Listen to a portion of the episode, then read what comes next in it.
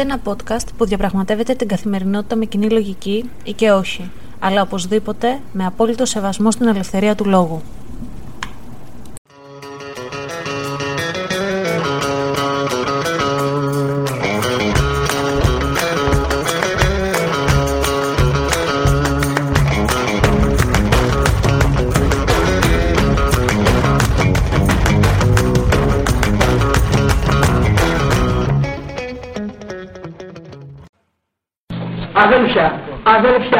Στρατιώτες, αδέλφια μας στρατιώτες, δεν θα σηκώσετε όπλο. Είμαστε άοπλοι, είμαστε άοπλοι. Ήδη τα τάγκς κυκλοφορούν στην Αθήνα. Κυκλοφορούν στην Αθήνα τα τέσσερα κείμενα για να αναχωρηθούν. Είμαστε χαμιάτα της Ελλάδος. Αδέλφια, αδέλφια μας στρατιώτες, αδέλφια μας στρατιώτες, δεν θα σηκώσετε όπλο. Δεν θα σηκώσετε και δεν θα πυροβολήσετε. Δεν θα σκοτώσετε τα αδέρφια σας. Αδέρφια μας στρατιώτες. Αδέρφια μας στρατιώτες. Αδέρφια μας στρατιώτες. Αδέρφια μας στρατιώτες. Πώς είναι δυνατόν. Πώς είναι δυνατόν να πυροβολήσετε τα αδέρφια σας. Να γυθεί ελληνικό αίμα. Όλοι πιστεύουμε στην ευκαιριά. Και εγώ πάλι πρώτος αρχίζω τον εθνικό ύπνο. Αυτό το αιώνιο σύμβολο της ελευθερίας. Σε γνωρίζω από την κόψη τους σπασιού την τρομερή. Σε γνωρίζω από την όψη που με βγάλε τώρα της γη. Από τα κόκκαρα βγαλμένου των Ελλήνων τα ιερά και τα πρώτα ερχομένη. Ο εκφωνητής του παραπάνω αποσπάσματος είναι ο Δημήτρης Παπαχρήστος. Η Συντονιστική Επιτροπή ζητάει διαπραγματεύσεις. Το αίτημα απορρίπτεται. Κοντεύουν τρεις τα ξημερώματα. Οι εξεγερμένοι βρίσκονται αντιμέτωποι με το σκληρό πρόσωπο του φασισμού. Αστυνομικοί και λοκατζίδες παίρνουν θέσεις μάχης. Το άρμα μαρσάρει, κινείται και ρίχνει την πύλη. Οι φοιτητές αποστοχωρούν στο εσωτερικό του Πολυτεχνείου και η έφοδος με πραγματικά πυρά αφήνει σύμφωνα με τα επίσημα στοιχεία 34 νεκρούς. Σπυρίδων Κοντομάρης, Διομήδη Κομνηνός, Σοκράτης Μιχαήλ, Τορίλ Εγκελάντ, Βασίλειος Φάμελο, Γεώργιος Σαμούρης, Δημήτριος Κυριακόπουλος, Σπύρος Μαρίνος, Νικόλαος Μαρκούλης, Εκατερίνη Αργυροπούλου, Στυλιανός Καραγιώτης, Μάρκος Καραμανής, Αλέξανδρος Σπαρτίδης, Δημήτριος Παπαϊωάννου, Γεώργιος Γερετσίδης, Βασιλική Μπεκιάρη, Δημήτρης Θεοδόρας, Αλέξανδρος Βασίλειος Καράκας, Αλέξανδρος Παπαθανασίου, Ανδρέας Κούμπος, Μιχαήλ Μυρωγιάννη, Κυριάκος Παντελεάκης, Ευστάθιος Κολυνιάκη, Ιωάννης Μικρόνης. Έπειτα από λίγα λεπτά, οι εξεγερμένοι σχηματίζουν φάλαγγα και με τα χέρια πίσω από το κεφάλι βγαίνουν συνοδεία αστυνομικών, περνώντας μπροστά από την κρεμισμένη πύλη. Μέχρι τις 3.30 το πρωί, το Πολυτεχνείο και η γύρω περιοχή έχουν αδειάσει. Πού και πού γίνονται κάποιες συγκρούσεις. Οι συλληφθέντες, με τα στοιχεία της μεταπολίτευσης, ήταν γύρω στους 2.500. Με τα στοιχεία της Χούντας, 840. Στις 5 το πρωί, τα άρματα μάχης αποχωρούν. Στις 6 εκενώνεται και η Θεολογική Σχολή της Θεσσαλονίκης. Στις 11 το πρωί κηρύσσεται ο στρατιωτικός νόμος από τον Γιώργο Παπαδόπουλο. Ελληνικέ λαέ, με βαθία συνείδηση των ευθυνών μου έναντι του έθνους και της ιστορίας, απεφάσισα μετά τας χθεσινάς αναρχικά εκδηλώσεις μιας οργανωμένης μειοψηφίας να κηρύξω των στρατιωτικών νόμων καθάπασαν την επικράτεια προς αποκατάσταση της διασαλευτής τάξεως. Πάμε όμως δύο μέρες πριν την εξέγερση του Πολυτεχνείου, στις 15 Νοεμβρίου. Η 15η Νοεμβρίου είναι η μέρα κατά την οποία η εξέγερση του Πολυτεχνείου λαμβάνει ένα παλαϊκό χαρακτήρα αντίστασης κατά τη Χούντα των Συνταγματαρχών. Η κινητοποίηση δεν αποτελεί πλέον μια πρωτοβουλία μιας ομάδας φοιτητών, αλλά μια αιστεία ελεύθερης πολιτικής έκφρασης. Οι φοιτητές από την προηγούμενη έχουν σπάσει τον κλειό και έχουν μπει στο Πολυτεχνείο. Ένας μικρός ραδιοφωνικός σταθμός μετέδιδε τα μηνύματά τους σε ακτίνα 300 μέτρων. Η εξέγερση όμως έχει ξεφύγει από τα φοιτητικά αιτήματα και παίρνει παλαϊκό και αντιδικτατορικό χαρακτήρα. Εργάτες, μαθητές και πολίτες το επιβεβαιώνουν με την άφηξή τους στην Πατησίων. Η πόρτα του Πολυτεχνείου κλείνει. Οργανώνονται, τοποθετούνται τρία μεγάφωνα και ο ραδιοφωνικός σταθμός καλύπτει πλέον όλη την Αττική. Μόνο όποιος δεν θέλει δεν ακούει τη φωνή των φοιτητών, τη φωνή της ελευθερίας. Κυκλοφορούν την εφημερίδα του Ελεύθερου Πολυτεχνείου. Ο Υπουργός Παιδείας απειλεί και απαιτεί να καταργηθεί το άσυλο. Η σύγκλιτο αντέχει στις πιέσεις και αρνείται. Χρήματα, φάρμακα και τρόφιμα καταφθάνουν από κάθε γωνιά της Αθήνας. Η εξέγερση είναι πλέον γεγονός. Ξημερώνει 16 Νοεμβρίου. Τα συνθήματα που ακούγονται είναι κάτω ο Παπαδόπουλος, λαέ πεινά γιατί τους προσκυνάς. Οι χουντικοί τρελαίνονται από οργή και οι στρατιωτικοί προτείνουν άμεση επέμβαση. Η παρουσία χιλιάδων πολιτών είναι αποτρεπτική. Έξω από το Πολυτεχνείο είναι συγκεντρωμένοι 20.000 άνθρωποι. Λαέ πεινάς, γιατί τους προσκυνάς; Και πάμε τώρα να δούμε ένα κτίριο το οποίο σημάδεψε την επταετία της δικτατορίας στην Ελλάδα. Το κτίριο αυτό βρισκόταν Μπουμπουλίνας 18.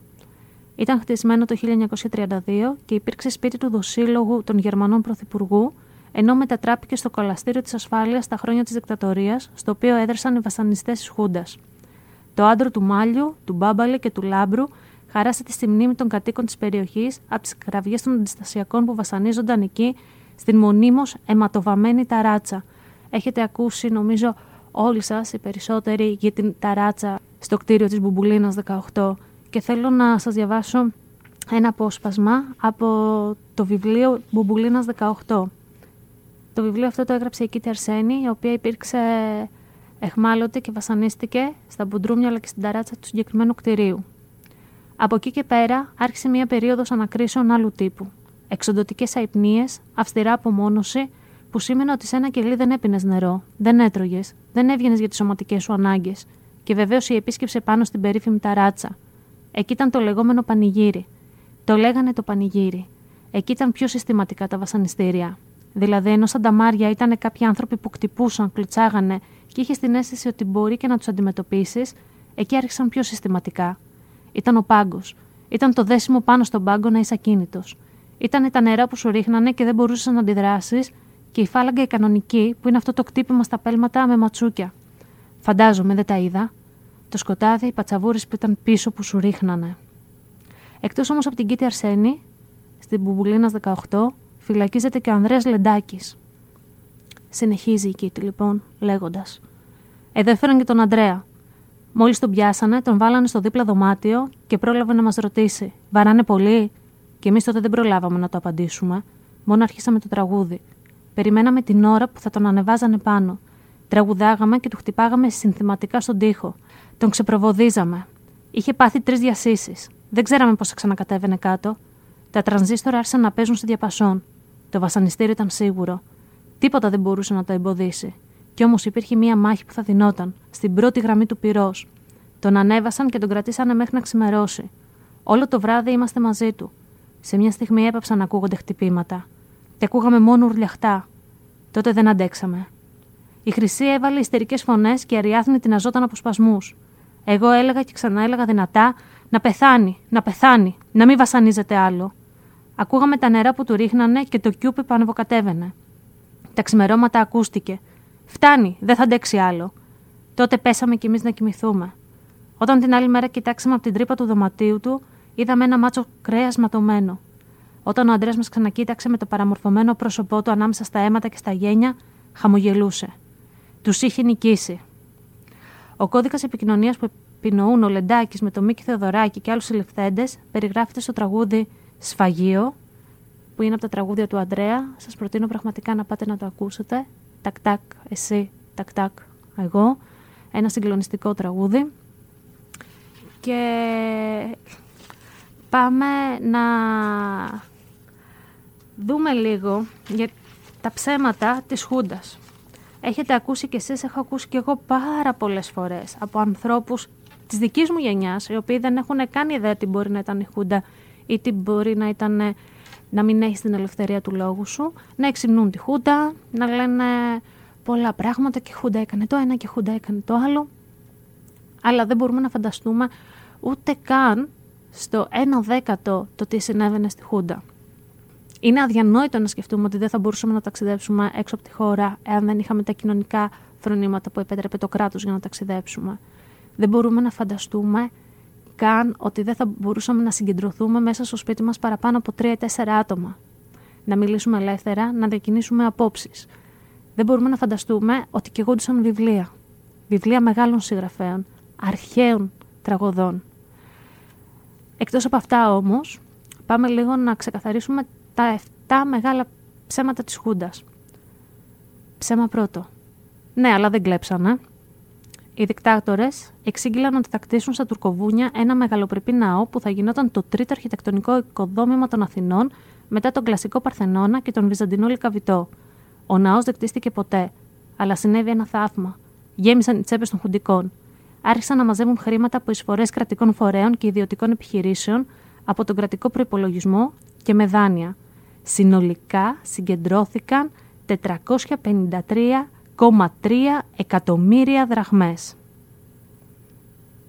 Στην Ανώτατη Επιτροπή για το Τάμα του Έθνους, πρόεδρος ήταν ο Παπαδόπουλος και μέλη ο Πατακός, ο Μακαρέζος και ο Χουντικός Αρχιεπίσκοπος Ιερώνυμος. Ψέμα δεύτερο. Ναι, αλλά η οικονομία πήγαινε καλά. Η Χούντα προσπάθησε να κρατήσει χαμηλά τον εξωτερικό δανεισμό, αλλά το μόνο που κατάφερε ήταν να υπερτετραπλασιαστεί ο εσωτερικός δανεισμός με την έκδοση ομολόγων και με δημιουργική δημοσιονομική λογιστική. Οι εργοληπτικές εταιρείες που αναλάμβαναν κρατικά έργα και στις οποίες φρόντιζε πάντα να τρυπώνει ο γαμπρός του πατακού, έπαιρναν δάνεια από τράπεζες του εξωτερικού με την εγγύηση του ελληνικού δημοσίου. Έτσι ο δανεισμός άλλαζε χαρακτήρα και το χρέος χαρακτηριζόταν εσωτερικό. Παρέμενε όμως βαρύς πέλεκης πάνω από τα κεφάλια των Ελλήνων. Ψέμα τρίτο. Επιχούντας έφαγε ο κόσμος ψωμάκι. Τη χουντική νύφη, βέβαια, πλήρωναν οι φορολογούμενοι πολίτες. Οι δικτάτορες μείωναν κατά τρόπο εξωφρενικό τους φόρους των επιχειρήσεων στην υγεία του φορολογούμενου κορόιδου. Το 1971, οι φοροαπαλλαγές των 464 μεγαλύτερων επιχειρήσεων ήταν τετραπλάσιες, συγγνώμη, ήταν τριπλάσιες από τους φόρους που είχαν καταβάλει. Κάποιοι δεν έφαγαν όπως καταλαβαίνετε απλά ψωμάκι. Έφαγαν και πεντασπάνι και γλυκό. Βέβαια, τα νοικοκυριά σήκωσαν το βάρος του 91% των φορολογικών εσόδων. Αναλογιστείτε πόσο μεγάλο ποσοστό είναι αυτό. Ναι, αλλά έφτιαξαν δρόμους. Φυσικά κάθε ε, απολυταρχικό δικτατορικό καθεστώς προσπαθεί στην αρχή να κάνει κάποια έργα ώστε το λαϊκό κίνημα να είναι μαζί του. Και πράγματι, κάποια έργα έγιναν επιχούντας, κάποια έργα όμως που θα γίνονταν ούτως ή άλλως. Δεν έγιναν όμως ακόμα μεγαλύτερα, τα οποία ξοδεύτηκαν χρήματα και μπήκαν σε πολλές τσέπες. Και το πιο 38 παράδειγμα είναι η περίπτωση της Εγνατίας, που φυσικά δεν κατασκευάστηκε επιχούντα. Όλοι θυμόμαστε πότε έγινε η Εγνατία. Ήμασταν και εμείς η γενιά μου ακόμα ζωντανή. Αυτό όμως δεν εμπόδισε κάποιους να βγάλουν λεφτά. Ο Αμερικανός ενδιάμεσος Ρόμπερτ Μακδόναλτ πήρε αμέσως τη δουλειά χωρίς καμία μελέτη και μπορεί να μην έφτιαξε την Εγνατία, έφτιαξε όμως την τύχη του τσεπώνοντας 4,5 εκατομμύρια ως αμοιβή και περίπου 33 εκατομμύρια δραχμές σε ομόλογο του ελληνικού δημοσίου έναντι των εξόδων του. Επίσης, πράγματι, τον πρώτο χρόνο η Χούντα αύξησε τις κοινωνικές δαπάνες ως ποσοστό του ΑΕΠ και μετά άρχισε να τις μειώνει χρόνο με το χρόνο, έτσι όταν κατέρευσε αυτό το τραγικό ανέκδοτο, το ποσοστό των κοινωνικών δαπανών επί του ΑΕΠ είχε πέσει στα επίπεδα του 1965. Ναι, αλλά στη Χούντα δεν έκαναν ρουσφέτια, όπως γίνεται τώρα στην Ελλάδα.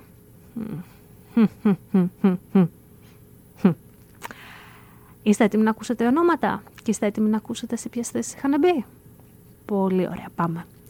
Ο Γεώργιος Παπαδόπουλος διόρισε τον έναν αδελφό του, Κωνσταντίνο Παπαδόπουλο, στρατιωτικό ακόλουθο, Γενικό Γραμματέα του Υπουργείου Προεδρίας, Περιφερειακό Διοικητή Αττικής και Υπουργό παρά το Πρωθυπουργό και τον άλλον αδελφό του Χαράλαμπο Παπαδόπουλο, Γενικό Γραμματέα του Υπουργείου Δημόσιας Τάξης.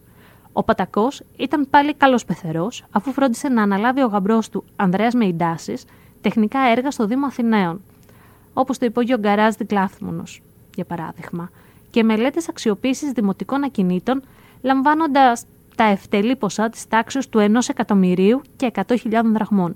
Μιλάμε για το 1967 έως το 1973. Ο Νικόλαος Μακαρέζος διόρισε τον κουνιάδο του Αλέξανδρο Ματθαίου Υπουργό Γεωργίας και Υπουργό Βορείου Ελλάδος, ενώ ο Ιωάννης Λαδάς διόρισε συγγενείς του στην ΑΣΔΕΝ και στο Υπουργείο Κοινωνικών Υπηρεσιών. Ναι, αλλά ήταν πατριώτες. Τι τεράστιο ψέμα, Θεέ μου, τι τεράστιο ψέμα. Για αρχή, προδοσία της πατρίδας είναι εξ αρχής η κατάλυση της δημοκρατίας, οι φυλακίσεις, οι εκτελέσεις και βασανισμοί Ελλήνων, η αφέμαξη του δημόσιου ταμείου προς ιδίων όφελος. Και δεν έκαναν μόνο αυτό οι πραξικοπηματίες, δεν σταμάτησαν εκεί. Θέλω να σας θυμίσω λίγο ότι η Κύπρος χάθηκε από την Χούντα Ιωαννίδη το 1974. Αυτοί πρόδωσαν την Κύπρο παρέδωσαν μια χώρα κυριολεκτικά στα συντρίμια και θυσίασαν τις ζωές χιλιάδων Ελληνοκυπρίων στις προσταγές των ξένων, εξυπηρετώντας τη συνωμοσία κατά του ελληνισμού. Πέτυχαν αυτό που έγκαιρα είχε προβλέψει από το 1968 ο Ευάγγελος Αβέροφ, ότι δηλαδή δυστυχώς το καθεστώς των συνταγματαρχών θα καταρρεύσει επί των ερηπείων και του αίματος του ελληνισμού. Αυτοί ήταν οι πατριώτες που έσφαξαν τους Ελληνοκύπριους. Και το τελευταίο, που δεν ξέρω ακριβώς αν είναι ψέμα, της Χούντας, ή αυτά που λένε αυτοί που υποστηρίζουν και προσπαθούν να την ξεπλύνουν και με νευριάζει πιο πολύ από όλα μπορώ να πω, είναι ότι ναι, αλλά αν δεν μιλούσες δεν σε πείραζε κανείς. Μόνο τους κομμουνιστές κυνηγούσαν. Παύση. Πόσο αξιοπρεπή πρέπει να είναι κανείς για να μένει ευχαριστημένος που δεν τον πειράζει ένας δικτάτορας επειδή δεν τολμάει να διαφωνήσει. Πόσο απάνθρωπος μπορεί να είναι για να μην τον πειράζει να διώκονται και να δολοφονούνται άνθρωποι επειδή έχουν διαφορετική πολιτική ιδεολογία από εκείνον. Και να ξέρετε για την ιστορία ότι τη νύχτα της 21η Απριλίου, μία από τις πρώτες κινήσεις των πρα... πραξικοπηματιών ήταν να συλλάβουν το σύνολο σχεδόν του πολιτικού κόσμου της χώρας, δεξιούς και κεντρώους, και δεν δίστασαν να συλλάβουν και να βασανίσουν δημοκράτες που κάθε άλλο παρά κομμουνιστές ήταν. Αντιστάθηκαν όμως στη Χούντα και το πλήρωσαν.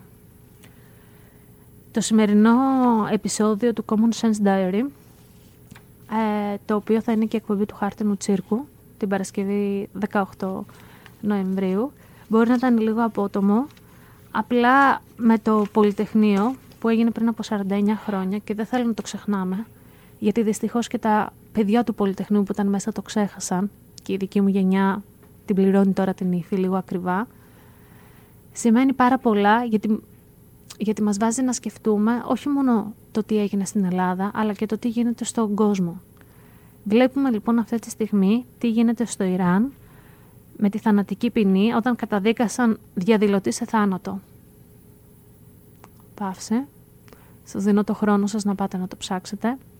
Ζούμε ένα κυνήγι μαγισσών τον 21ο αιώνα και αυτό που συζητούσα και με ένα φίλο μου, το Τιμολέον, είναι ότι πρέπει λίγο να ξεκολλήσουμε τα μυαλά μας ως Έλληνες, ως αριστεροί, ως ιδεολόγοι, ως επαναστάτες, ως ιδανιστές.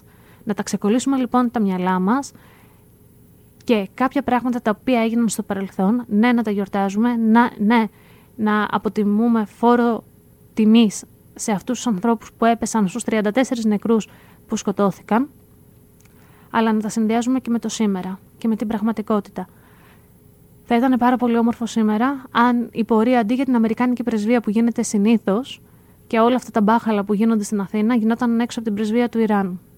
Αν φωνάζαμε και ενώναμε τις, τη θέλησή μας και τις γροθιές μας ψηλά ώστε να δικαιώσουμε τους αγωνιστές αυτή τη στιγμή, τα αδέλφια μας αυτή τη στιγμή στο Ιράν, που παλεύουν για πράγματα αυτονόητα, όπως πάλεψαν αυτοί οι φοιτητές το 1973.